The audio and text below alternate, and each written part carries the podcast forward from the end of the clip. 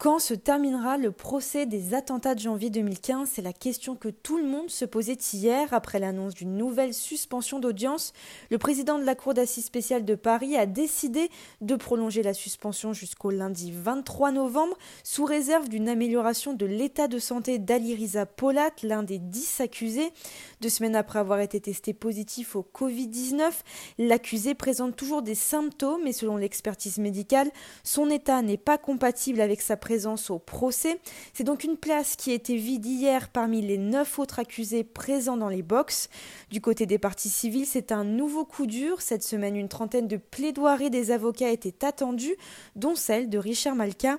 L'avocat de Charlie Hebdo a déclaré espérer que le procès reprenne rapidement. Tout ça est malheureux, c'est assez cruel pour les avocats que nous sommes.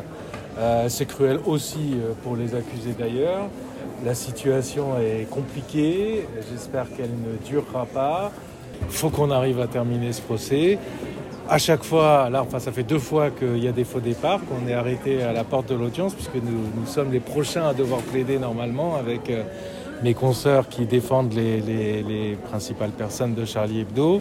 Ben, voilà, on est, on est dans une situation d'attente, c'est très désagréable, c'est douloureux, c'est compliqué à organiser, mais c'est ainsi. Du côté de la défense, certains avocats ont demandé à tester tous les accusés pour éviter la propagation du virus. Depuis maintenant plusieurs semaines et après les tests positifs de trois accusés, les contaminations au covid dix-neuf ont donc déclenché des suspensions à répétition, laissant planer une incertitude sur la date du délibéré.